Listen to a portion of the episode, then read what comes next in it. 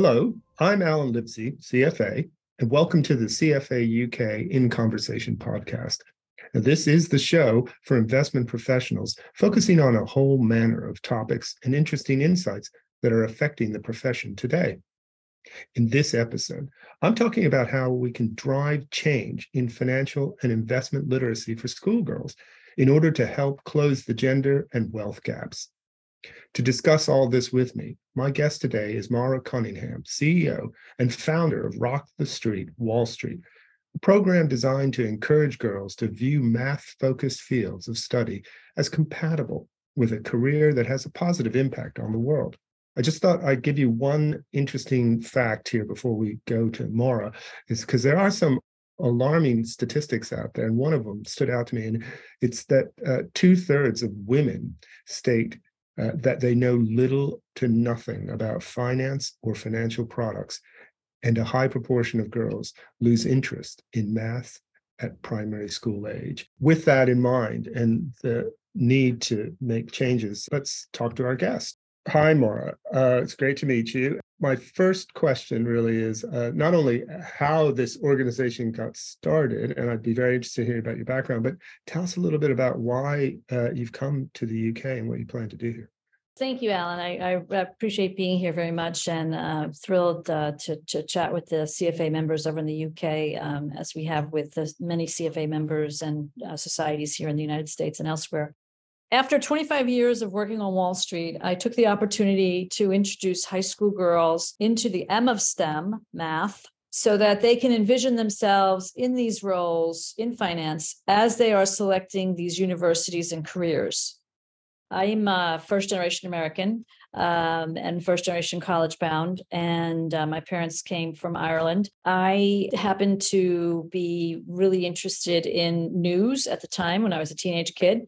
I was a news hound, and um, I couldn't help but get a perspective of how you know uh, if if you wanted to change things throughout the world, you had to follow the money, like it or not, you did. And so I was interested in learning more about the world of finance as a result. Given that I grew up in the Bronx and uh, the allure, you know, that uh, Wall Street had, um, and I was somewhat mathematically inclined um, I thought, well, here's the best of both worlds. I can uh, use my math and I can go into this profession where I can potentially affect change by getting a seat at the table and by getting um, you know money matters right um, and then my mathematical skills where you know what gets measured gets done. And so um, i decided to after 25 years of being in the profession i took a pause that refreshes and decided it was my turn to give back. And so at that point, I went back to school and got my master's degree in civic leadership with my thesis on girls and math and how we lose them at age nine in the United States and also in Western Europe and in Canada, and how we don't have that problem in China, Russia, India, nor Eastern European countries, interestingly enough. And so it's clearly a cultural issue and not a capability issue. Um, and I'm happy to go through the life cycle of a girl of uh, in math, but I won't go there today but uh, I have other uh, references to it on our website. But it's very cultural. So, what we want to do is get the girls back into math by explaining to them specifically how financial math is really nothing more than sixth grade math. Um, certainly, we have our algos and quants in the industry, but they're probably one to two percent of the population in the industry. And so, when they hear that, they're absolutely stunned, and so it brings them in. So I decided to launch it, and we launched in one school in Nashville, Tennessee, which is where I live today. Uh, fast forward to today, we are in 62 high schools across 34 cities in the US, the UK, and Canada. Can I ask, was there one event or a series of events that inspired you to to change things?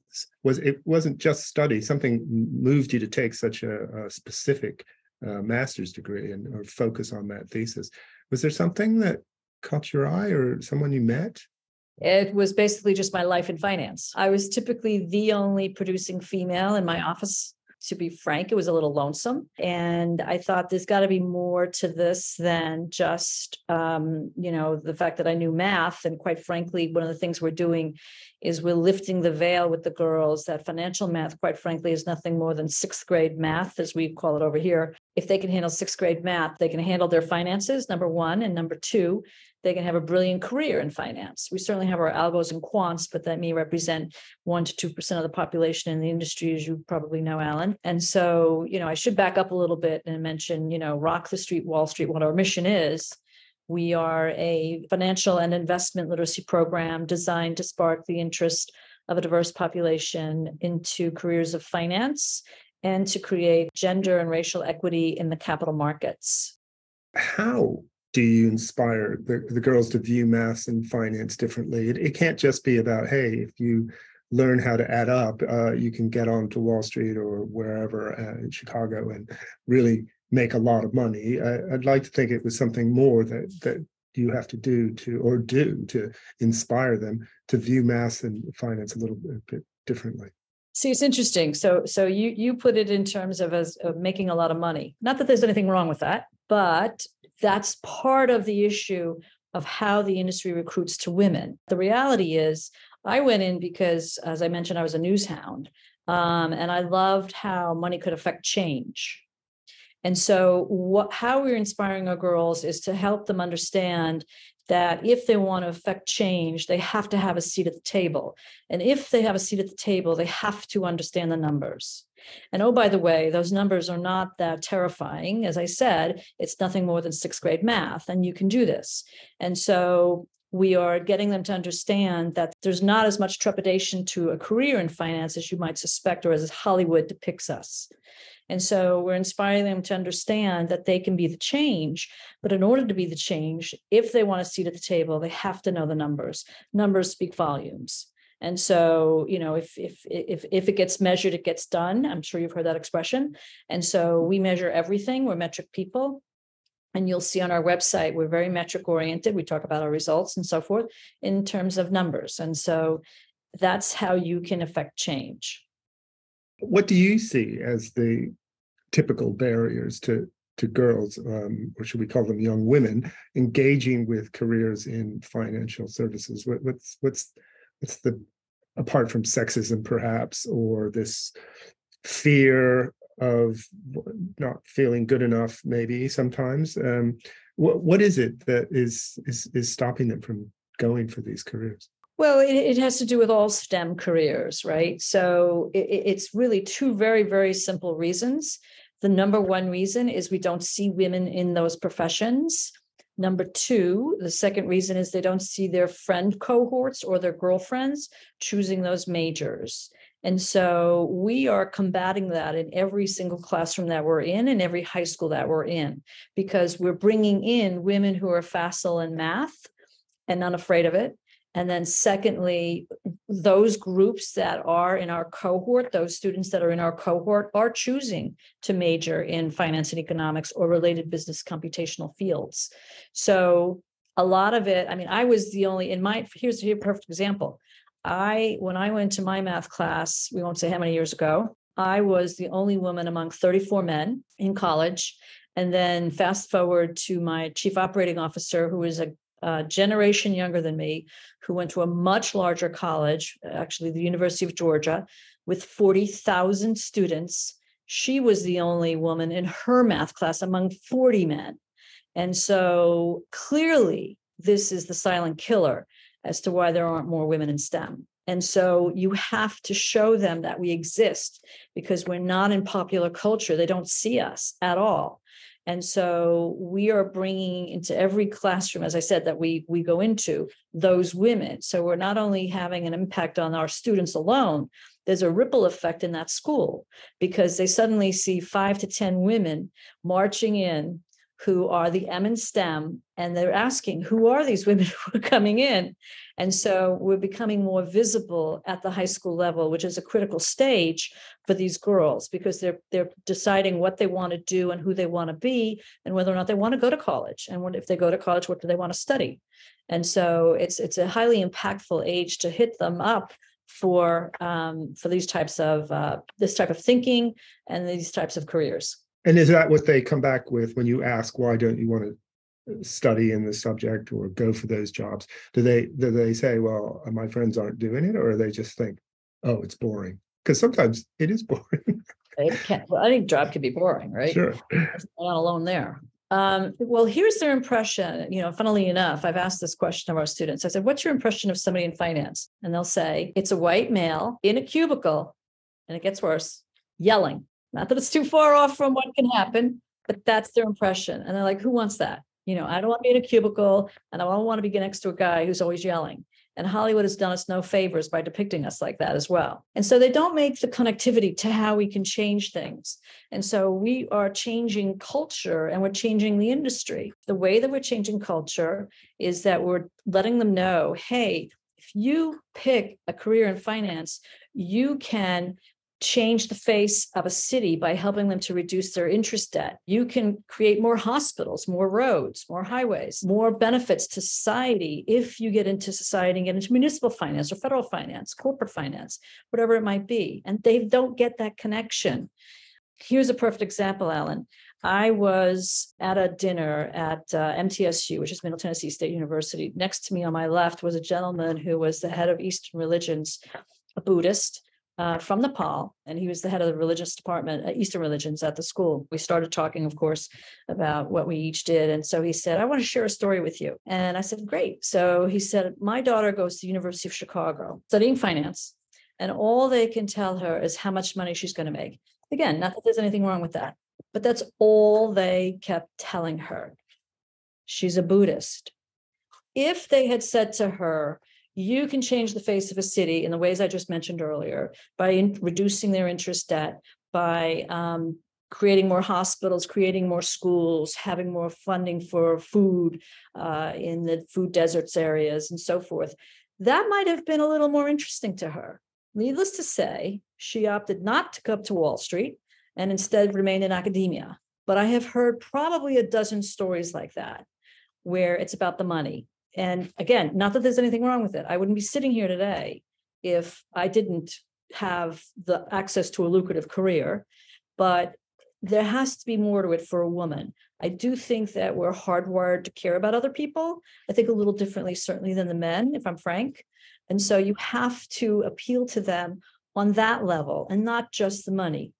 Again, not that there's anything wrong with that. Yeah, I understand. No, no, no. I, I, I, I understand what you're saying. I get you what groups would you say are mostly affected by this financial literacy gap? I mean, obviously we're talking about women, but within that, where where are the areas that you've had to focus in most, and and what can what can you do to change anything? So um, it affects all women. It crosses all socioeconomic strata, and I know that because a lot of my clients uh, were ultra wealthy clients and no matter how hard I tried to get the women to come into the meetings, it was always the men, it was always the father and the sons that would come, not the women. And I would try gloriously to try to get the women to come, and they wouldn't come. And then we'd say, Well, we have professionals who handle that. And I'm like, Well, yeah, but you really want to know what the professionals are doing for you. And so I know that for a fact that it crosses all socioeconomic strata of women. Um, so with us in our program, we have uh, focused in on the underserved population. So 49.96%, we don't want to say 50% because we measure everything and people will think we're guessing or not. Uh, we, we take our numbers seriously, but 49.96% of our students are coming from low income households and 73% are BIPOC, which is Black, Indigenous people of color. And so clearly they need this for the budgeting and saving elements uh, of what we have to offer, as well as learning how to participate in, in investing and getting them to come into the capital markets as well. Where clearly, if you're a woman of color or person of color, you're not participating in the capital markets. So we want to make it less of a mystery and let them show and get them familiar with the lexicon and also get them familiar with the mathematics behind it. And, and this is uh, the, the data there is all in the United States, or is that your experience internationally? That's in the United States. Uh, but as I said, Western Europe and Canada have the same problems. very similar ratio. And let me ask, tell us a little bit about some of the surprising outcomes or some of these surprising impacts that you, you have had, but that were a surprise. Well, they were a surprise, obviously, but you weren't expecting them. Um, that you just you got a result that uh, slightly non-intuitive. I think you know we have an exercise where the girls uh, they we turn the tables on the girls immediately where they become a financial advisor for Janella, and that's their client. And so this is from day one, the day we meet them. And so we um, and they keep meeting Janelle at different stages of our lives of our life. And I think what's what's kind of been the most interesting is um, more often than not, we don't tell them what her career is. And more often than not, can you guess the two careers that they suggest Janella is before we get under the hood of our program? I don't want to say something and get myself into trouble, but I'll let you tell us. Okay. Well, it's nurse and teacher. And it doesn't matter what kind of school we're going into. I mean, truly, it doesn't Almost matter. Every time. Public schools, we call public schools here in the States, uh, private schools, very highly regarded private schools. We're agnostic as far as what kind of school we go into, by the way, because of the level at which it hits, which is all levels. And that really surprised me because these are really bright kids, you know. Our girls self-select in and they're bright girls, and you're like, wow, you know, that's all you think we could do, you know, tell me why that is, you know, and they're like, well, you know, we just, that's all we see, you know, and it's, that's what they get depicted as. So that was very surprising. Um, secondly, I'm interested, it's curious how they allocate the money because they have to choose between two to four stocks that Janella should pick, and we give them an, a couple of options. And so the rationale behind that is always kind of interesting. It's always a little different. And sometimes they'll sit in cash, you know, which I thought was kind of fun. Um, and that's been interesting. The third thing that's been interesting has been um, the camaraderie that's happening among the volunteers themselves. So, um, you know, having worked on Wall Street and, um, uh, as you know, the culture there, and um, the men have uh, the capability and and and and should you know, I'm not saying that they shouldn't, but uh, they typically will bond over, you know, a, a game of golf or um, uh, belly up to the bar. Not that I, not that there's anything wrong with either one of those. I do both of those, by the way, and love to. Um, but the women don't do it as much, right? So this is an opportunity when they volunteer with us and these diversity, equity, inclusion groups and employee resource groups are looking for projects that are outward facing and positive facing.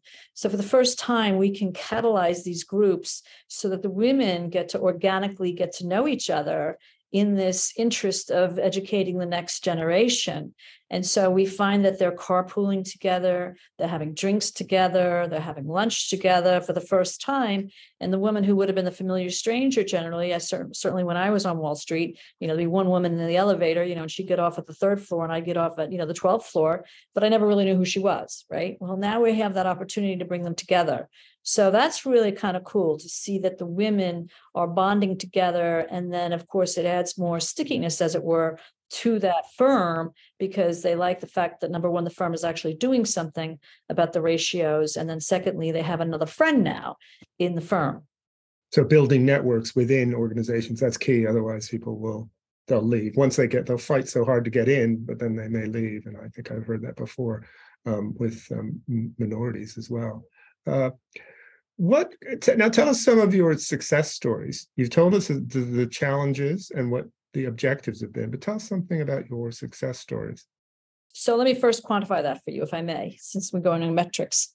Um, so we, as I said, measure everything we do. So we have a 71% three-year weighted average uh, of um, in, uh, investment literacy increase among our students.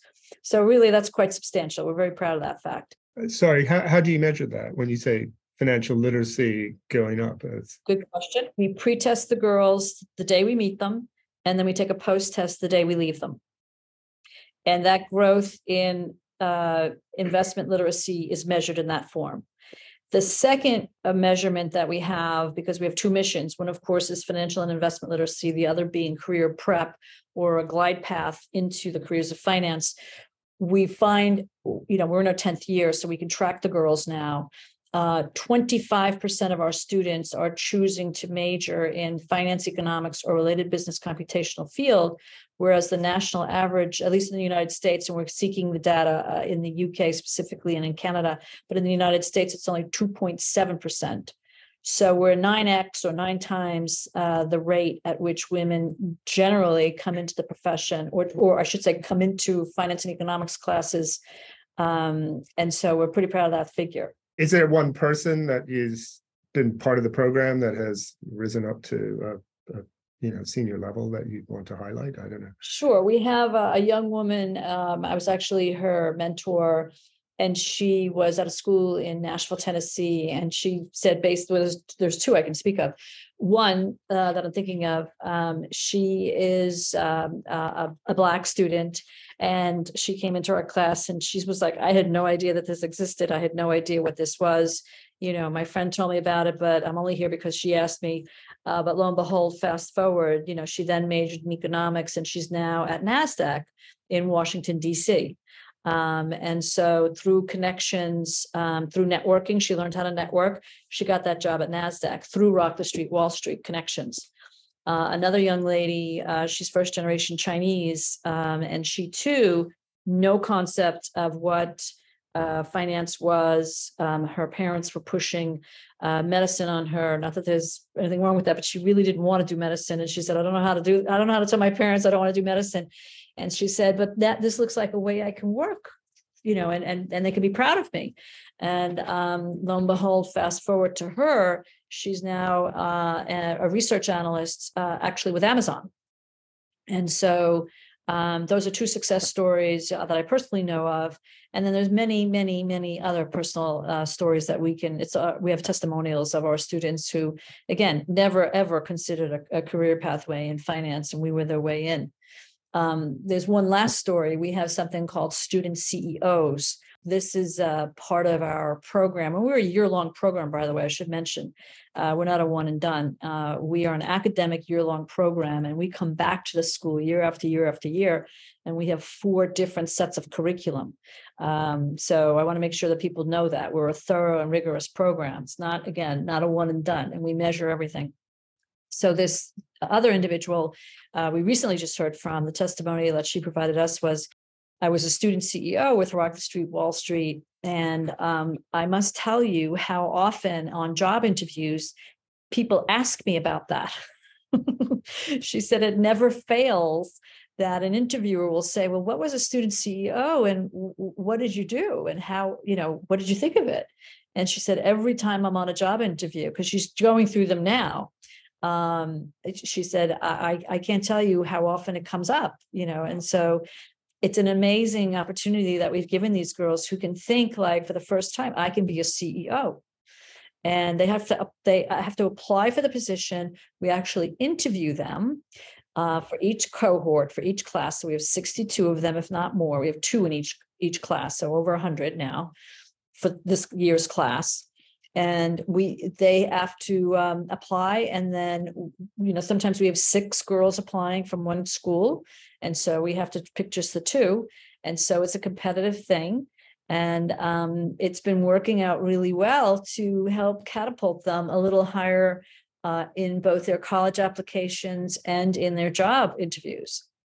Now finally tell us about your plans for the uk um, and what you're going to do here uh, and other than listening to the, this podcast, how can our CFA UK listeners get involved? Well, uh, thank you for asking that question. Uh, so we are in London. Uh, we launched in London in the fall of last year, and uh, Varde Partners uh, uh, sponsored our program there, and we're at the Mulberry School for Girls in London. Um, and that's that program was such a success, and the girls were so taken by it that they actually asked to go to the board of directors of the school so that they could describe what the program meant to them. And that was totally unsolicited. We were like, wow, this is amazing. Um, and so they did, in fact, do that to the board of the school and tell them like how much the program had meant to them. So um, we just got word uh, a couple weeks ago that BlackRock will be uh, stepping up to be our second sponsor of our second cohort. And then just yesterday morning, uh, we got word from Bloomberg that they too are going to sponsor our third cohort. So um, it looks like we're on a roll in London, which is great. Um, we have, for instance, 13 cohorts here in New York City, where I am today um, obviously because it's my hometown and I know this this area. Um, but I must say I have many cousins over in the UK, as you might suspect. Uh, I've been there many times, so it looks really uh, promising for us uh, there in the UK to continue to expand the program, not only to London but also perhaps in Manchester. We have interest coming in from Edinburgh as well. As CFA members, uh, we are thankful for the support that they've given us over the years. We've worked with probably over a dozen of them, if not more, here in the United States. Um, they've provided us with both funding and with uh, volunteers, um, particularly out on the West Coast. As you might imagine, there are smaller VC firms, PE firms, et cetera, that sponsor us. And guess what? They don't have a lot of women. Um, and so when they don't have enough women, we we tap into that. We make an all call out to those CFA societies, and they've been very good to us in providing us with volunteers that will work alongside the PE and VC companies. But so if we could do that too in the, in the UK, where we could, um, you know, if they could register their interest on our website um, under our under the contact us tab, um, they can go there and just indicate that they're interested in volunteering uh, for Rock the Street, Wall Street as we continue to grow. Um, we're going to need more of that, particularly as we go to some of the smaller firms. Like right now, as I mentioned, Varde, and then we have BlackRock and um, um, Bloomberg. But so they'll BlackRock and Bloomberg will probably have enough volunteers because there's thousands of employees.